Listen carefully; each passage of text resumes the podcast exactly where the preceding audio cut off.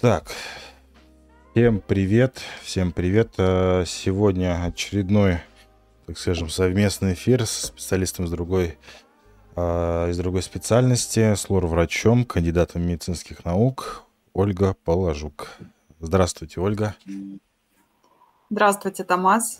Сегодня очень много, меня очень часто спрашивают на тему ИЛОР, патологии, и в том числе и в разрезе сердечно-сосудистых заболеваний. Вот. И особенно очень часто меня спрашивают: доктор, у меня произошло носовое кровотечение. Либо на фоне высокого артериального давления, либо при нормальном артериальном давлении. Вот скажите, пожалуйста, как лор-врач, во-первых, какая первая помощь?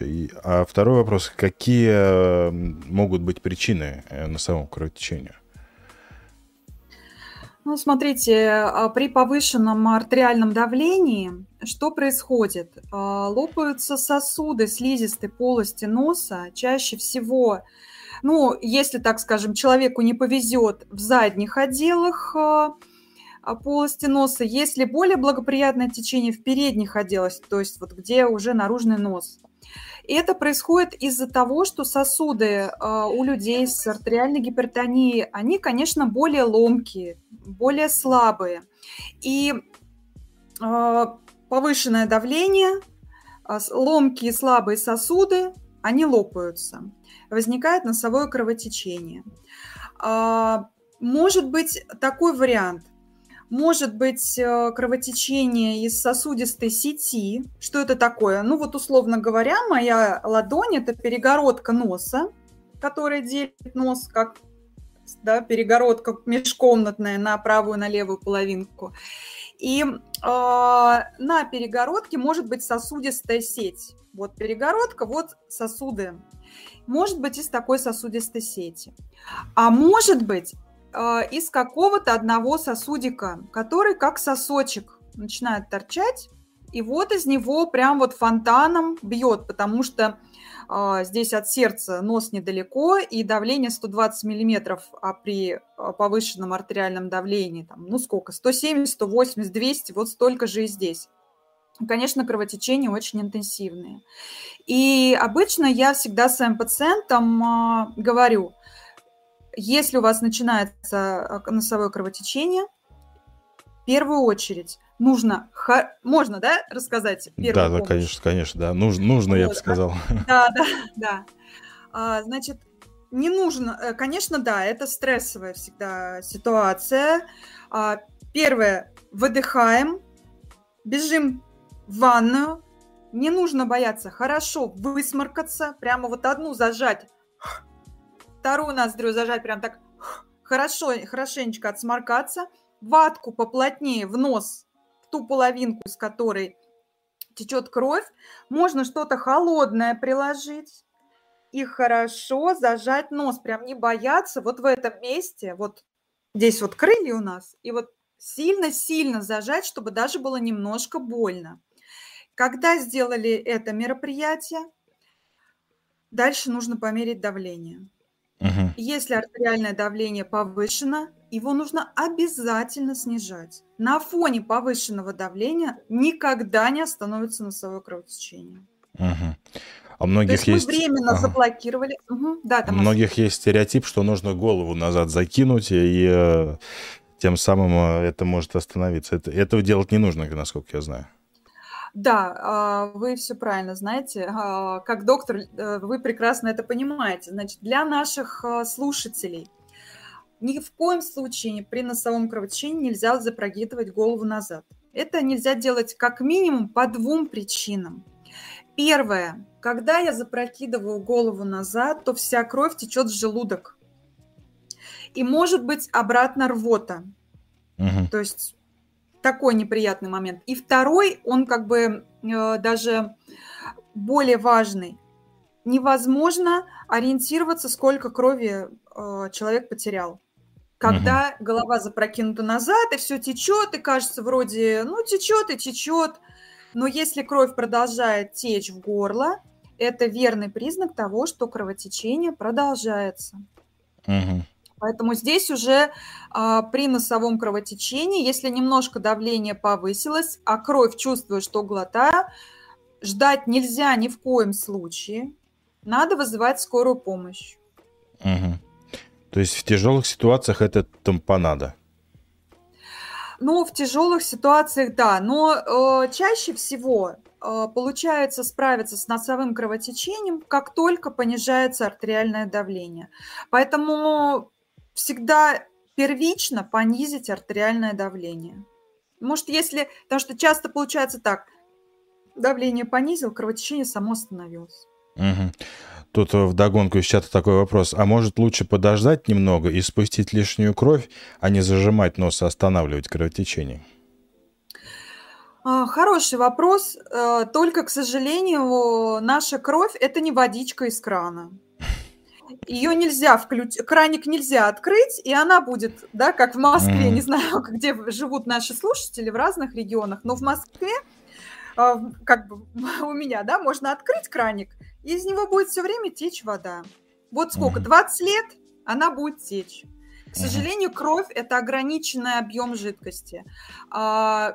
Чем там даже потерять 200-300 миллилитров, это уже может грозить серьезными нарушениями функций того же сердца, мозга. То есть, ну, грубо говоря, стаканчик крови может иметь значение. Угу. А если у человека поэтому... еще анемия была до этого, то совсем... Да, да, да. Ухудшить ситуацию. Так, хорошо. А такой вот вопрос. Мы с Дарьей Дмитриевной Лебедевой обсуждали тебя очень обширно тему апноэ сна. И когда у человека возникает либо храп, либо остановки во время храпа, обструктивного апноэ сна, нужно направлять к лор-врачу. Вот какая лор-патология может способствовать данной ситуации? Ну, я, наверное, немножко позволю себе повториться за Дарьей Дмитриевной. Смотрите, храп возникает тогда, когда есть нарушение прохождения воздуха через дыхательные пути. Это может быть на 3 уровнях. Первое – это на уровне носа. Второе на уровне глотки и третье на уровне гортани. Вот здесь вот, где вот как известный кадык, вот на этом уровне. На уровне носа это возникает из-за искривления носовой перегородки, из-за так называемого ринита, там уже вазомоторный ринит, связанный опять же с реакциями сосудов, или это аллергический ринит. Это может быть также нарушение носового дыхания, связано с полипами в полости носа. Если спускаться ниже, на уровень глотки, то здесь нарушение прохождения воздуха может быть тогда, когда человек спит на спине, и есть нарушение прикуса, челюсть расслабляется, язык западает, и сужаются дыхательные пути. И третий уровень – это на уровне гортани. Здесь чаще всего причина – это ожирение. Когда много, особенно люди, у которых короткая, вот такие крепыши мужчины с лишним весом, когда у них короткая шея, жировая клетчатка откладывается в области гортани, и просто механически сдавливаются дыхательные пути во время сна. Угу. Так, хорошо. Больше, наверное, от меня вопрос, потому что я с самого раннего детства страдаю всегда лор-органами. Но сейчас, конечно, получше, но когда был студентом, был какой-то кошмар. Очень часто обострялся тонзиллит, очень часто. И вот какого вы мнения, если вот такое вот очень частое обострение тонзиллита, вот эти миндальные необходимо удалять, делать тонзиллоктомию? Ведь это, наверное, больше как очаг инфекции будет, в том числе и негативно на сердце может повлиять, на почки, да и вообще в общем и целом. Ну, смотрите, тонзиллит, конечно, это такая болезнь, вокруг нее академики копии ломают. Угу. Вот, но здесь принципиальный момент в отношении операции такой. Если у человека больше 2-3 раз в год Ангина. Что такое ангина? Ангина – это повышение температуры до 38-39 градусов, сильная боль в горле, налеты белые на миндалинах. Когда приходится пить антибиотики. Вот такие ситуации, да, здесь возникают показания для удаления миндалин, но после курса профилактического лечения. То есть если человек перенес ангину, особенно в юном возрасте, младше 20 лет, риск осложнений как раз на сердце, на почки, на суставы, он довольно высок. И чем младше человек, тем выше риск. Поэтому, как правило, лор-врачи после ангины рекомендуют через месяц пройти курс промывания миндалин, курс физиотерапии, если нет противопоказаний. И дальше наблюдаемся. Если частота ангин сохраняется, то тогда, да, возникают показания для тонзиллэктомии. Плюс, если там определенные показатели крови, так называемые ревмопробы, если они изменяются, то есть нарушается там нормальное значение, то тоже возникают показания для тонзиллэктомии. Поэтому здесь, так скажем, мне очень нравится вот это выражение еще клиницистов из 19 века, что все-таки надо лечить не болезнь, а больного. И подходить комплексно и индивидуально это решение принимать. Нельзя сказать, что прям 100% удаляем или 100% не удаляем. Здесь, наверное, индивидуальный подход важен. Как раз вопрос вдогонку. Как лечить гнойную ангину? Достаточно пропить только курсы антибиотиков и все? В принципе, да. 7, а в идеале 10 дней. Пенициллиновый ряд. Препараты выбора. Но это я не повторюсь. Все мероприятия, которые я буду говорить, это не к исполнению. Это нужно обязательно проконсультироваться с лечащим доктором. Да-да-да. Это информационный характер. Да-да, все, что даем, это не заменяет ни в коем случае личную очную консультацию. Это все ради повышения медицинской грамотности и информированности. Да. Наверное, вопрос, который интересует людей последние 2 года. Вообще можно как-то восстановить обоняние после ковида? Я, например, про себя скажу, что у меня не пропадало обоняние, оно очень сильно исказилось, и это искажение, наверное, было 1-1,5 года. То есть я определенные продукты вообще не переносил, то есть совершенно. Хотя раньше их мог очень сильно любить. Вообще, почему это происходит, такое искажение, либо пропадает обоняние, и как с этим бороться? Или время все вылечит? Здесь, смотрите, было выяснено, что коронавирус, он поражает не сами обонятельные клетки, а так называемые поддерживающие клетки. То есть, сейчас я, честно говоря, люблю порисовать. Я, наверное, сейчас нарисую. Мне кажется, что когда нарисуешь, это даже проще понять. Коротенечко буквально. Обонятельные клеточки. Так, ладно, карандаш не пишет. Не подготовилась к рисованию. Хорошо. Если говорить проще, есть обонятельные клеточки. И каждую обонятельную клеточку поддерживают поддерживающие клеточки, чтобы она хорошо функционировала. И как раз коронавирус поражает эти поддерживающие клеточки и нарушается работа обонятельных клеток. Плюс коронавирус, сейчас это уже, конечно, не тот коронавирус, да, который был до этого, сейчас уже значительно все ослабло. Плюс тот коронавирус, он поражал обонятельный центр в головном мозге. И уже не только обонятельные клеточки не могли воспринимать запах, но и этот обонятельный центр в нашем головном мозге не мог его адекватно обрабатывать, чтобы я понимала, что я вообще нюхаю. И было выяснено в итоге, такие моменты, что лучше всего помогает обонятельная тренировка. То есть вдыхать запахи определенных аромамасел по схеме. Это единственный доказательный метод лечения нарушения обоняния был, но он довольно длительный. Поэтому я своим пациентам говорю, садимся с утра 2 минутки, релакс устраиваем себе и нюхаем эти аромамасла. Полгода, не меньше. Сначала там одна серия, потом другая. И те же исследования показали не только эффективность вот этого обонятельной тренировки, это так называется, но они показали, что часто в течение года и даже 1,5 после коронавируса обоняние может восстановиться спонтанно, вообще без всякого лечения. Угу.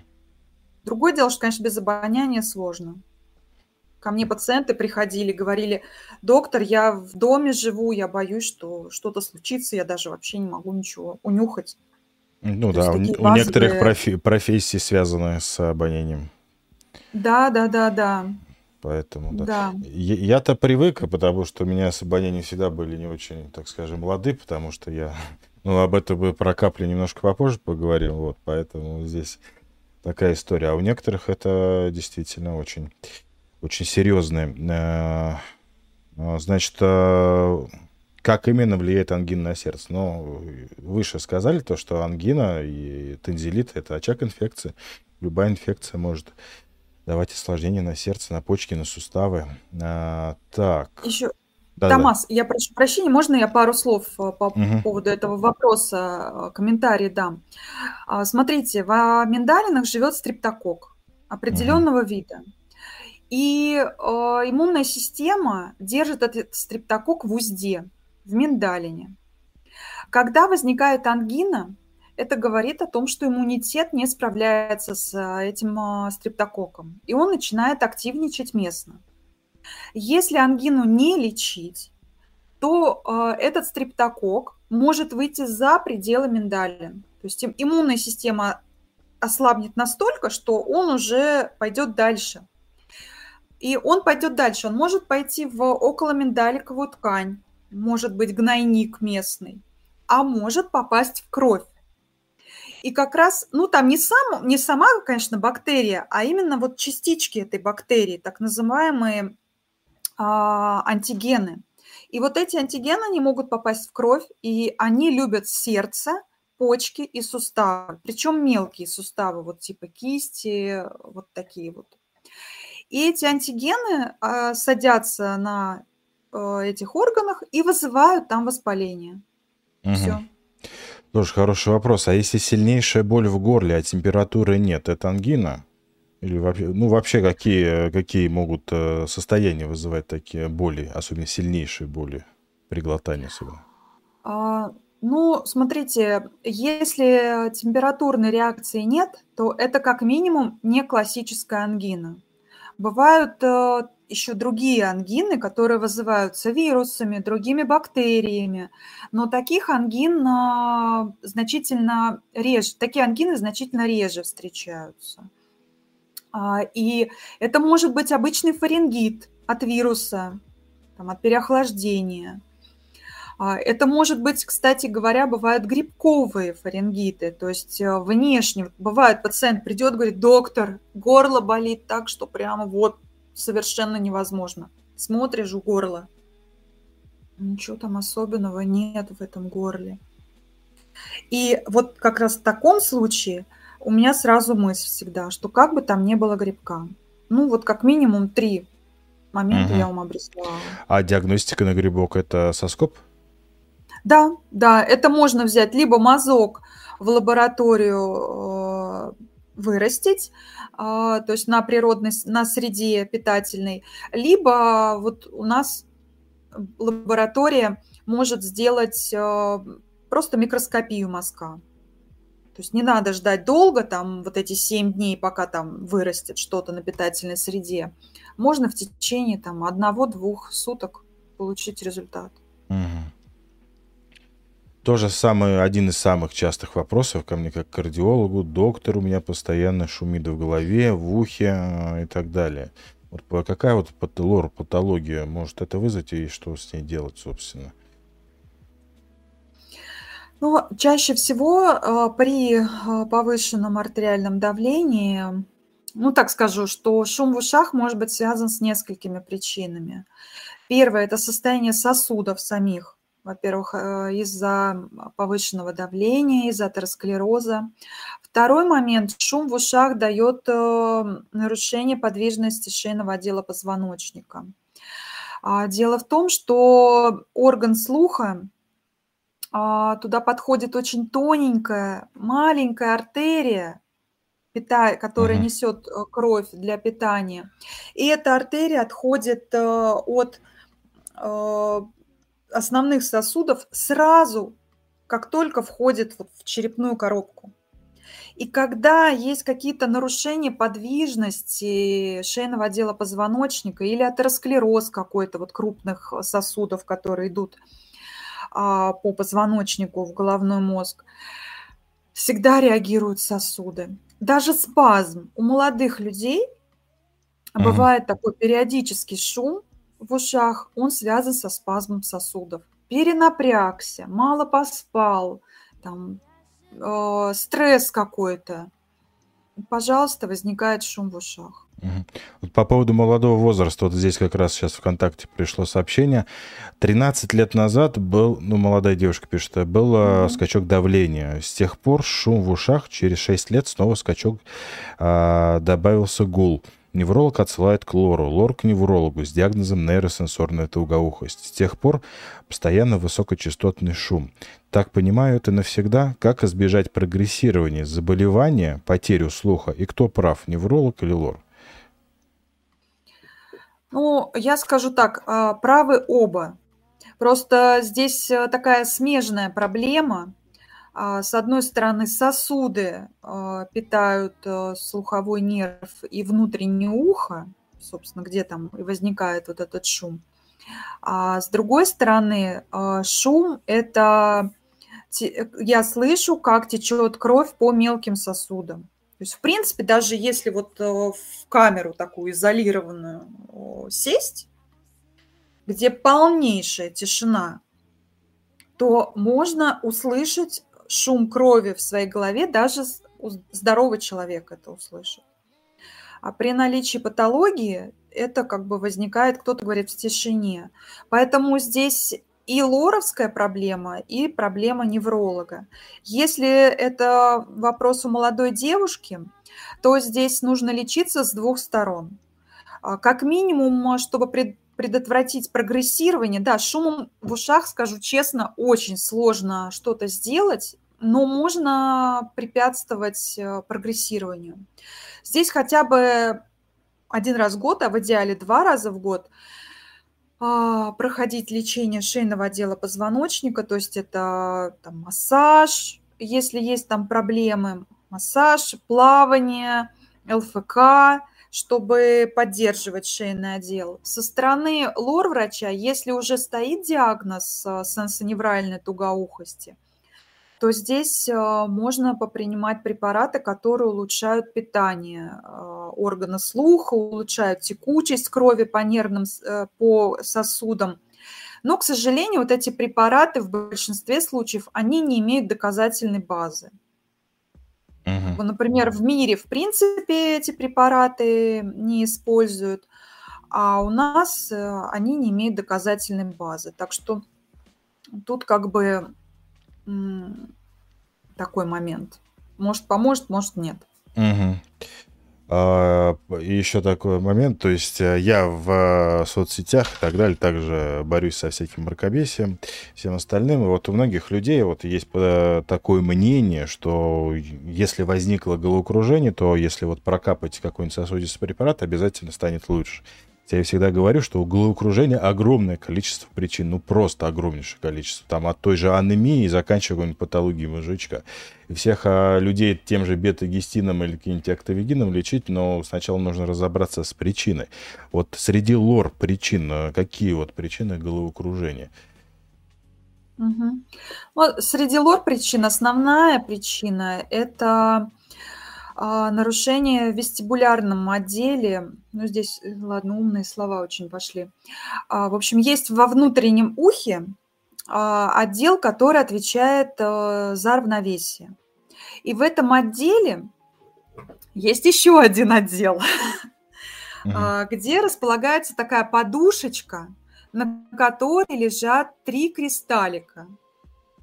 И бывает, что какой-то из кристалликов по какой-то причине отрывается от этой подушечки и начинает там вот в этом отделе плавать. И как раз вот это дает головокружение. Он там поплыл, сместился, головокружение. Этой проблемой занимаются неврологи-отоневрологи, то есть врачи-лоры, которые на смежном находятся, как бы на стыке. У нас вот в поликлинике тоже есть два таких специалиста, сурдолог называется, и они как раз занимаются такими головокружениями. Это называется доброкачественное головокружение. Там делают специальные маневры, обучают этому пациентов. Это можно даже дома делать, такие маневры. Они не очень сложные, но как бы нужно научиться. И вот возвращают как бы вот этот кристаллик, который там плавает, на место с помощью этих маневров. И головокружение проходит. Угу. Прием горячей пищи провоцирует обильное прозрачное выделение из носа. Что это, аллергия? Нет, это не аллергия, это сосудистые реакции, так называемый вазомоторный ринит. Это в носу, если вот, чтобы лучше понять, в носу сосуды, они как мешки, они склонны к кровенаполнению, причем довольно резкому. И горячая еда вызывает прилив крови к голове. Ну, как и все горячее, да, сразу кровь приливает. И из-за прилива крови вот эти сосуды, они набухают, и повышается пропотевание жидкости через слизистую, через сосудистую стеночку. И начинает бежать водичка вот эта. Это не аллергия, это реакция сосудов на горячую пищу. Угу.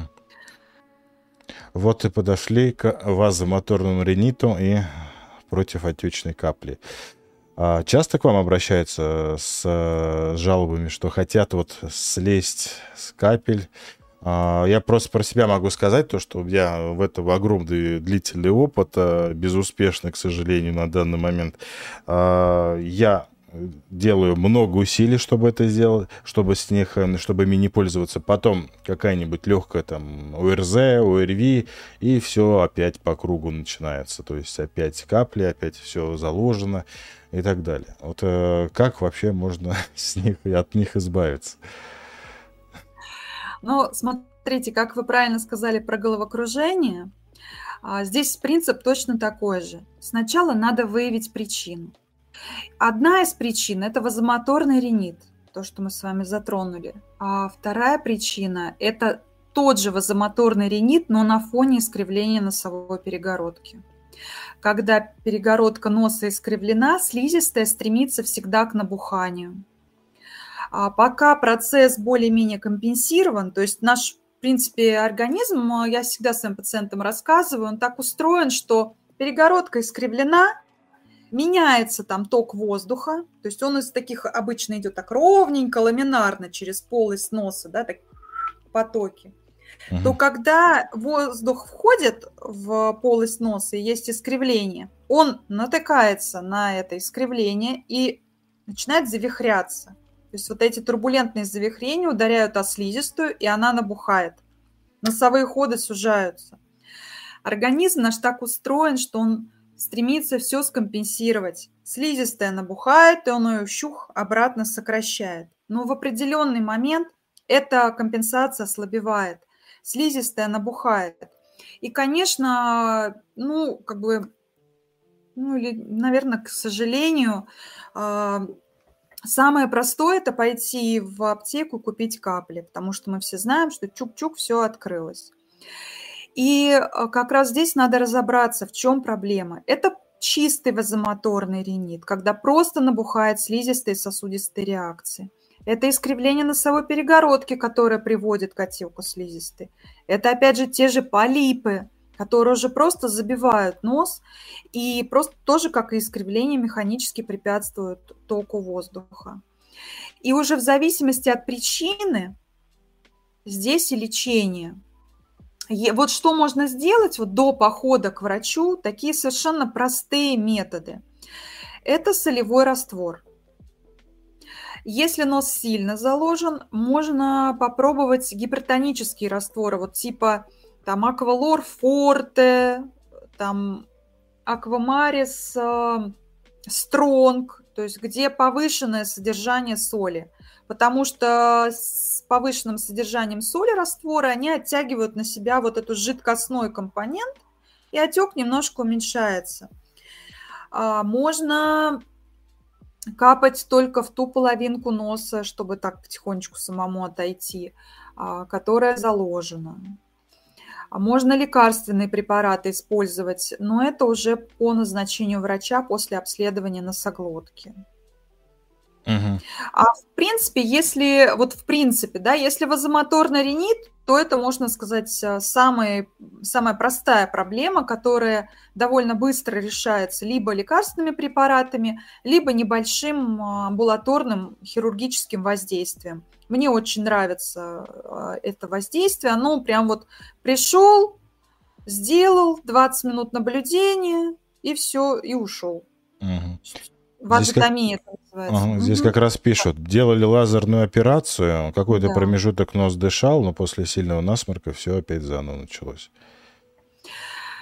Ну, если все началось заново, здесь может быть тоже либо перегородка искривленная, то есть просто причинный фактор остается, либо довольно выраженный вазомоторный ринит, и иногда бывает нужно сделать там подряд. Там, сделал и через там, 1,5-2 месяца второй раз эту вазотомию. Но это уже тоже индивидуально. Если не помогает, надо смотреть, есть ли искривление носовой перегородки. Угу. Такой интересный вопрос. Полипы в носу можно самим пропальпировать? Ну, если они уж только вываливаются из носа. Ну да. Можно. У меня был такой пациент. Вот. Ну, это очень терпеливые люди. Представляете, они годами не дышал нос, и вот прям вот чуток вот крылья под... Ну, они прям вываливаются. Тогда можно пропальпировать. А сейчас, ну не только сейчас, но последние года особенно есть такая мода, как восковая депиляция носовых ходов. Как она вред наносит? Ну... Я скажу так, что в нашем организме ничего лишнего нет. Все, что есть, для чего-то необходимо. Если мы не понимаем, для чего это нужно, то просто у нас нет достаточной информации. Вот. И в частности, волоски вот эти в преддверии носа, они нужны для того, чтобы захватывать пылевые частицы, которые попадают в... нос вместе с воздухом. Безусловно, бывает ситуация, особенно вот у мужчин чаще, но бывает и у женщин тоже такое, что волосков очень много, и они довольно грубые. Здесь надо смотреть индивидуально. Можно попробовать их удалять, но здесь обязательно нужно следовать принципам так называемой асептики-антисептики, чтобы все было чисто, чтобы никакую заразу туда не проникло, потому что, ну, эпиляция, как бы, это довольно такой, как бы, агрессивный метод, да, вырываются эти волоски, и потом волосяные вот эти фолликулы, они, образно говоря, зияют там, как дырки, да, остаются, ну, так вот, конечно, я в таком увеличенном размере, да, все это вот, как бы, там, в микроскопическом, но туда могут легко попасть микробы, которые в норме живут на коже преддверии. И может быть воспаление. Поэтому, если это сильно, как бы, сделать по правилам чистоты, там ничего не занести, ну, в косметических целях можно попробовать Ну, как бы если это сильно не мешает, то лучше не вмешиваться. Два вопроса по поводу сухости в носу. Что-то накапливается в носоглотке, приходится откашливаться. Что это может быть? И как вообще с сухостью в носовой полости бороться? Особенно после ковида, вот спрашивают. Ну, смотрите, в отношении слизи, которая в горле скапливается, здесь тоже кроме там, искривления носовой перегородки, кроме ринита вот этого, может быть еще несколько причин. Это... Первое, да, сухость. Сейчас как бороться я скажу. И вторая очень частая причина – это заброс кислоты из желудка. Угу. Бывает достаточно одного заброса за ночь, чтобы вызывать раздражение в задних отделах и вот это скопление слизи. В отношении сухости здесь так несколько факторов я хочу отметить. Это внешняя среда и состояние самой слизистой. Внешняя среда – это тот воздух, которым мы дышим, в частности, помещение. Немножко что-то гудит, нормально все меня слышно? Да, нормально. Угу. Вот, и особенно, когда отапливается зимой, да, отапливается или кондиционируется помещение летом, то здесь важно следить за влажностью воздуха. Я обычно своим пациентам даю такие рекомендации – или увлажнитель. А лучше всего просто открываете окно. Пусть дома будет немножко прохладно. Там 20 градусов, это 18-20 градусов. Идеальная температура для слизистых. Да, придется одеть кофточку. Но зато слизистые на фоне этой температуры, они себя будут чувствовать максимально спокойно. Из лекарственных препаратов что можно сделать? Во-первых, просто морской водичкой можно промывать нос. Аквамарис там 1, максимум 2 раза в день абсолютно не повредят. И можно персиковое масло закапывать. Прям по полпипеточки на ночь. Или турундочки, такие маленькие фитилечки ставить аккуратненько в нос, чтобы смягчать слизистую. Угу. Эффективна ли СИПАП-терапия при лечении храпа? Ну, здесь я отвечу тоже. СИПАП-терапия используется не для лечения храпа. СИПАП-терапия используется для лечения синдрома обструктивного апноэ сна, когда у человека останавливается дыхание во время сна, когда человек храпит, у него дыхание останавливается.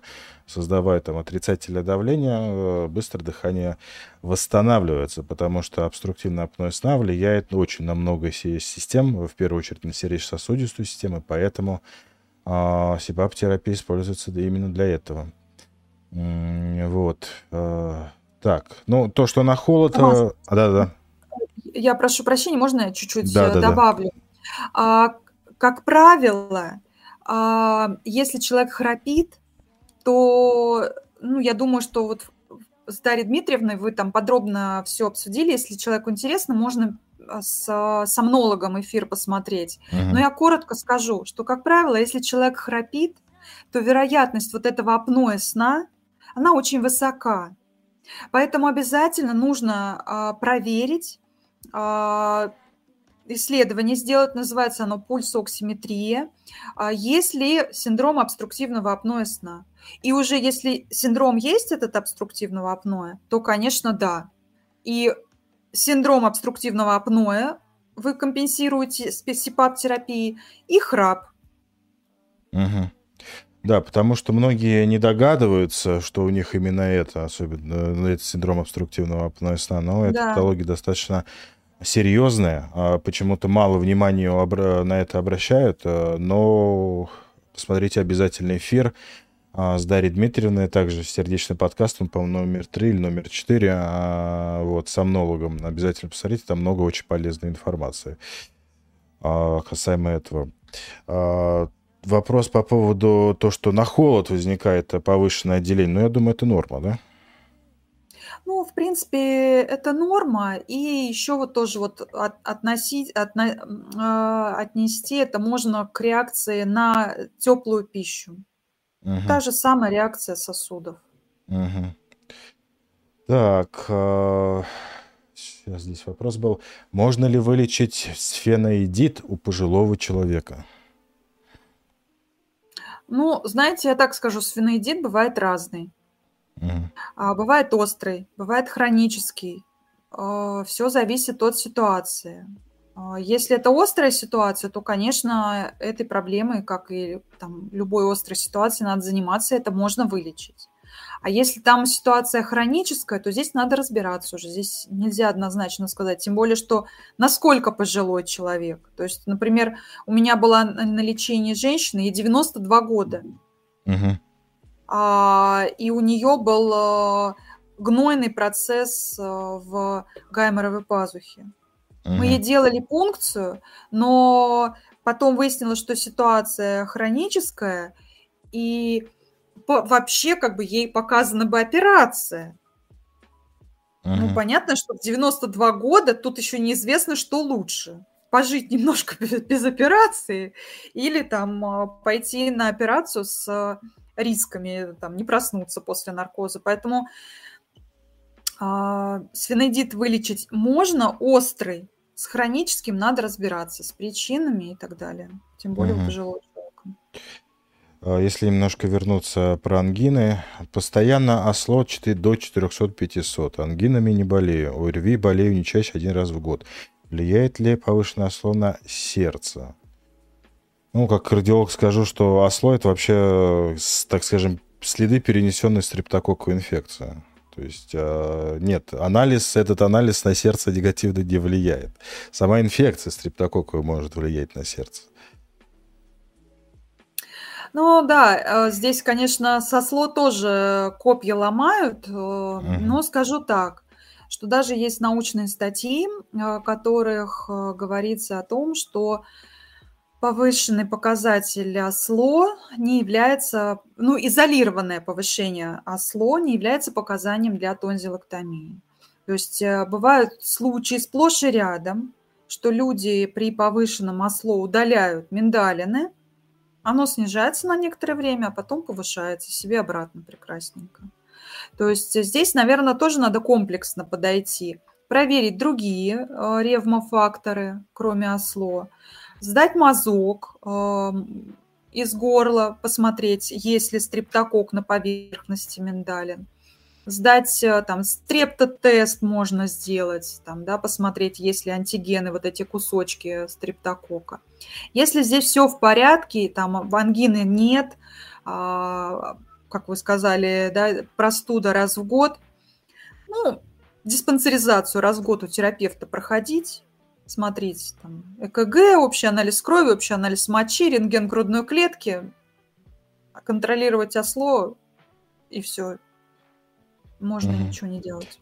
Я как раз хотела спросить про народные методы, и тут вопрос подоспел. Уважаемый доктор, можно ли лечить больное горло и нос, если дышать над горячей водой с эвкалиптом или над картошкой? Смотрите, у меня как раз недавно была статья, у меня в блоге там, в общем, там в актуальных СМИ я все это сохранила, про то, можно ли парить нос. В принципе, я сама, когда была маленькая... Да все мы мама, через это прошли, все прошли. Да, парила нос, да, эвкалиптом, это был наш любимый эвкалипт, ромашка. Да. Парили нос, и все у нас проходило прекрасненько. Значит, я скажу так, что, в принципе, первые 4-5 дней болезни можно парить нос. Если нормальная температура и если нет гнойного, отделяемого из носа. Если нет головной боли, парьте нос, только носом дышите, потому что если будете дышать ртом, то можно обжечь дыхательные пути. А если будете дышать носом, то нос все приведет в удобоваримое состояние, и горло, и в частности трахея, останутся целы и невредимы. Но только скажу так, что для того, чтобы этот метод работал, надо сидеть дома во время простуды и парить нос раза 4-5 в день. А если утром попарить, потом быть целый день на работе и вечером попарить, то это совершенно бесполезно. Угу. Спрашивают, как избавиться от нафтизина. А мне казалось, нафтизин уже пропал из аптек. Это по-моему, или нет, или я ошибаюсь? Нет. Продается до сих пор? Нет, он 10 рублей или 15 стоит. Понятно. А как избавиться? Ну, мы чуть выше сказали. Причины нужно знать. Вазомоторный ринит, полипы, искривление носовой перегородки. И в зависимости от причины уже воздействует на причину. А вот по поводу носовой искривленной носовой перегородки был вопрос выше. Всем ли нужно хирургически ее компенсировать, так скажем, лечить? Или тоже индивидуальный подход? Ну да, здесь тоже индивидуальный, естественно, как о любой операции, нужно индивидуальное решение принимать. Но здесь принцип такой. Если нос дышит, и нет необходимости капать капли. Если простудами человек болеет редко.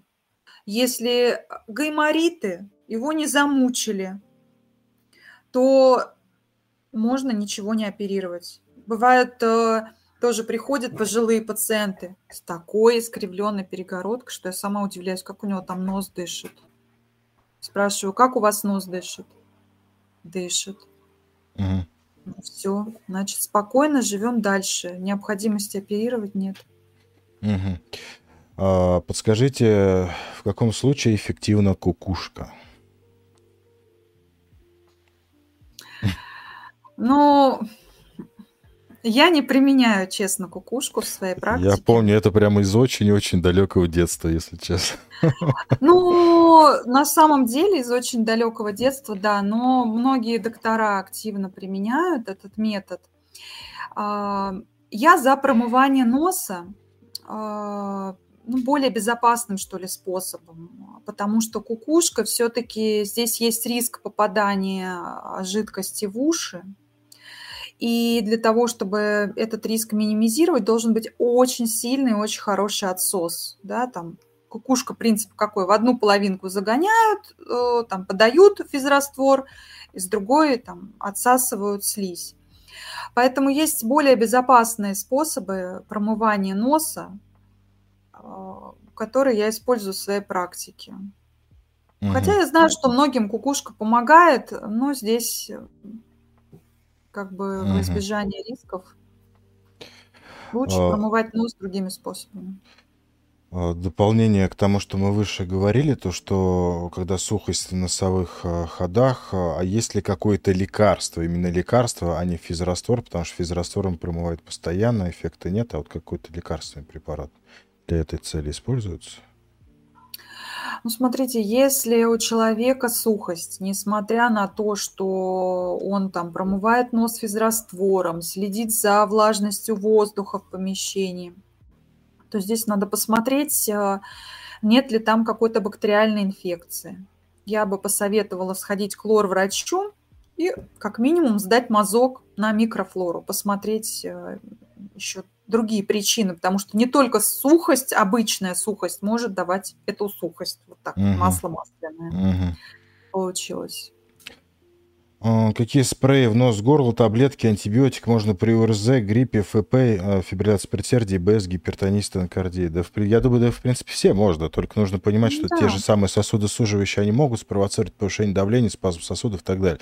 Но я не думаю, что от короткого курса, если человек ранее не использовал длительно сосудосуживающее, если короткий курс, там, 7 дней, 10 дней, будут какие-то прям негативные влияния. Все-таки мы говорим, когда идет негативное влияние на сердце, это когда человек там годами, десятилетиями их используют, а не вот когда вот ОРЗ заболело, и поэтому все можно. Насчет антибиотиков здесь надо понимать больше не со стороны сердца, а вот больше со стороны почек. Нет ли нарушения функции почек, нет ли скорости, снижения скорости клубочков фильтрации и так далее. И смотря какой антибиотик, в зависимости от этого дозы могут меняться, вот какие-то могут быть противопоказаны, если есть выраженное сильное снижение функции почек и так далее.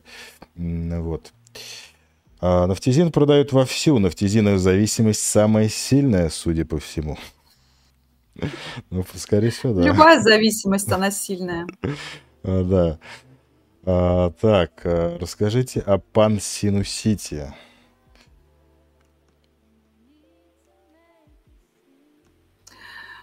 Ну, пансинусит – это целая лекция. Поэтому конкретно вопросы, да. Да, более конкретный вопрос задайте, пожалуйста, потому что здесь как бы... Объемная тема. Да, да, это можно, повторюсь, отдельно собраться и... Про пансинусит еще часа два говорить. На МРТ воспаление сосцевидного отростка по типу мастоидита. Какие обследования необходимы для подтверждения диагноза мастоидит? Можно ли его вылечить на начальной стадии антибиотиками? Во-первых, надо сделать... Во-первых, нужно пойти к лор-врачу, потому что не всякое затемнение в сосцевидном отростке является истинным острым мастоидитом, который требует хирургического вмешательства. В принципе, при остром среднем отите в сосцевидном отростке утолщается слизистая, это может внешне выглядеть как мастоидит.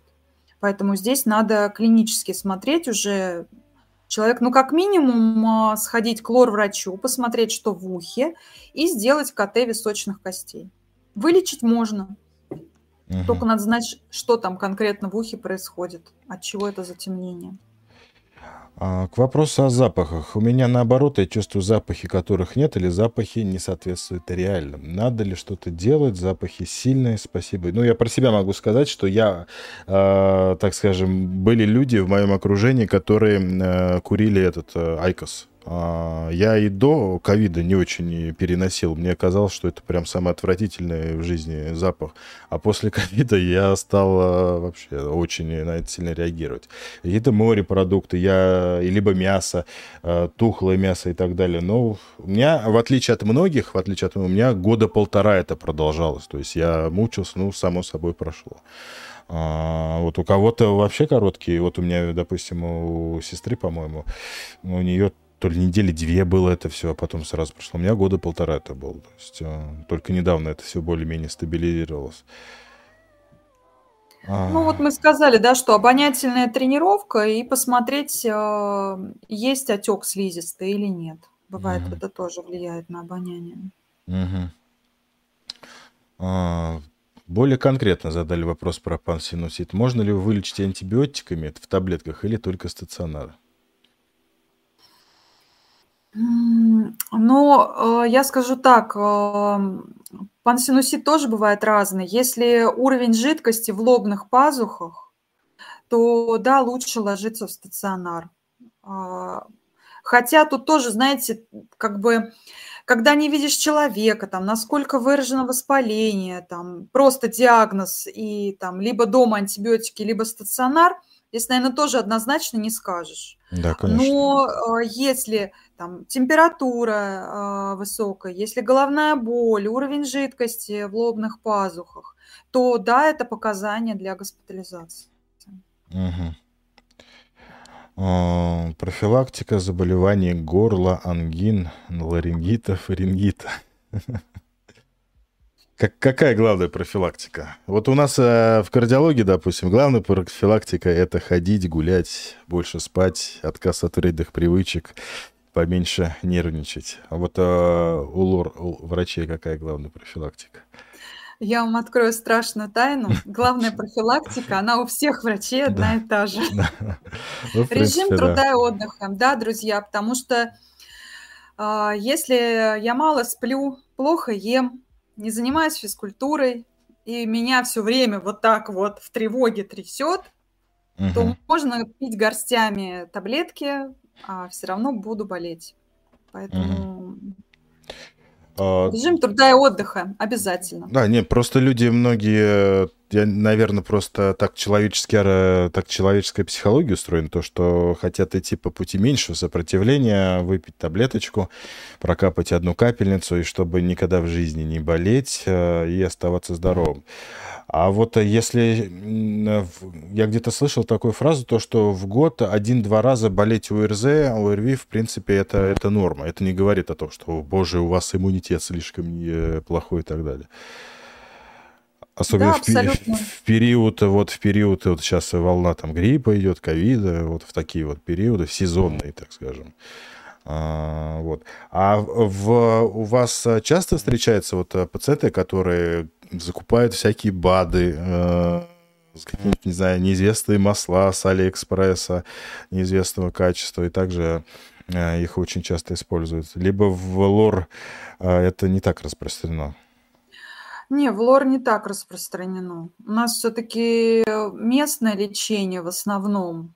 Угу. Ну, хотя всякое бывает. Угу. Ну, здесь, наверное, уже вот эти все БАДы, там какие-то масла. Но это уже просто личная беседа с пациентом. И психиатром. Объяснить. Ну, иногда психиатром, да. Но здесь тоже как бы тонкий момент. А то он потом скажет, вот я пришел к доктору полечиться, а он меня к психиатру отправил. Но здесь такой, когда подход к человеку найден, тогда можно... про психиатра заговорить. Я просто вспомнил, есть кардиолог замечательный, доцент Антон Владимирович Родионов, он сказал, что он прибывает в больнице, вот, но перед его приемом пациент сначала идет в кабинет психиатра, а потом только к нему. Он сказал, когда вот сделали вот такую вот практику, то есть сначала идет к психиатру, а потом к кардиологу, результат просто поразительный, то есть, наверное, все лишнее отсекается, и вот человек к кардиологу приходит, наверное, исключительно жаловаться на сердце. А может, даже и скажет, да не нужен мне кардиолог, мне психиатр все вылечил. Ну, наверное, он очень популярный кардиолог, которому все хотят. Да, да, он согласны на его прием через психиатра. Да. Да, он замечательный кардиолог. Он много, я нашей аудитории скажу, кто не знает, Антона Владимировича Родионова, замечательный кардиолог. Он также на Ютубе, есть много его роликов, поэтому рекомендую его также слушать. Постоянно сглатываю в носоглотке что-то. Не вредно ли это? Ну, желудок вообще так устроен, что он перемалывает и все, всякие даже бактерии и вредные, и токсичные вещества. Поэтому вряд ли это для организма будет наносить какой-то вред, так подозреваю. Ну да, потом мы тоже немножко выше обсудили причины хронического стекания слизи. А если вдруг ну, что-то острое возникло, то здесь надо идти к лору и смотреть, может быть, воспаление пазух. Угу. Вот этот момент исключать. Так, а где, как к вам попасть на прием? Спрашивают. Значит, записывайте, ребята. А телефон для... Я работаю, да, вот, может быть, тоже мы упустили этот момент. Нет, я немножко вас перебью. Вы сейчас мне тогда в Инстаграме скинете все ссылочки телефона, хорошо, и я размещу, будет в описании, после того, как эфир закончится, будет в описании к этому эфиру, плюс будет в закрепленном комментарии. Обязательно переходите, звоните, обращайтесь. Вот. Так что все, это мы сделаем. Поэтому хороших специалистов сейчас днем с огнем, так скажем, не сыщешь. Поэтому должны быть вот контакты обязательно, чтобы знали, кому в случае чего обратиться. Вот, поэтому я благодарю вас за эфир. Спасибо большое, что согласились. Я узнал очень много нового, в том числе и для себя. Вот, спасибо вам огромное. Всем своим гостям я желаю всегда здоровья. Ну и вам отдельно с наступающим Новым годом. Спасибо. Да, спасибо большое, Томас. Можно я еще... Да. Просто у меня в блоге там один вопрос был. Тоже, я думаю, это будет интересная информация. Буквально пару минут. Да, конечно. Во-первых, я вам хочу сказать большое спасибо, потому что это первый мой такой опыт на Ютубе. Такой прекрасный эфир. Я очень рада, и мне приятно ваше приглашение. Я с радостью поучаствовала. И надеюсь... та информация, которую я дала, будет полезна нашим слушателям. У меня был такой вопрос у моей подписчицы. Она брызгает в нос гормональный спрей, возникает носовое кровотечение. Тоже, возможно, для кого-то это актуально. Значит, смотрите, друзья, любые препараты в нос я рекомендую брызгать по принципу креста. Правой рукой в левую ноздрю, левой рукой правую ноздрю. Кровотечение возникает на фоне использования спреев, потому что я брызгаю в нос вот так. Все летит на перегородку, травмируются сосуды перегородки, они становятся более ломкими, и вот возникает кровотечение. Почему принцип креста? Потому что все процессы в носу идут на боковой стенке полости носа. Я брызгаю крест-накрест. Видите, у меня все идет сразу на боковую стенку. Даже думать сильно не надо. Ставил, но если хочется подумать, можно еще на угол глаза сориентировать штекер. Это безопасно, и риски кровотечений, потому что в некоторых гормональных спреях написано, что есть риск носовых кровотечений. Если брызгать по такому принципу, риски будут минимальны. А я хотел спросить по поводу гормональных препаратов. Я забыл этот вопрос спросить. То есть, когда, допустим, у человека есть зависимость от сосудосуживающих капель, у него вазомоторный ринит, к примеру, у него нет ни полипов, ни носовой, искривленной носовой перегородки, вот вазомоторный ринит. Гормональные препараты эффективны, чтобы отказаться от капель? Да.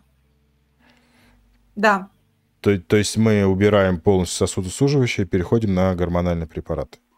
Ну, как правило, постепенно убираем, потому что сложно бывает отказаться. Хотя вот у меня был случай, у пациентки была аллергия, ну и там, конечно, в общем, она, факт такой, что она 12 лет с раннего детства капала капли, я ей дала гормональный спрей, потому что заподозрила аллергию еще до того, как она пошла к аллергологу, естественно, направлена к аллергологу.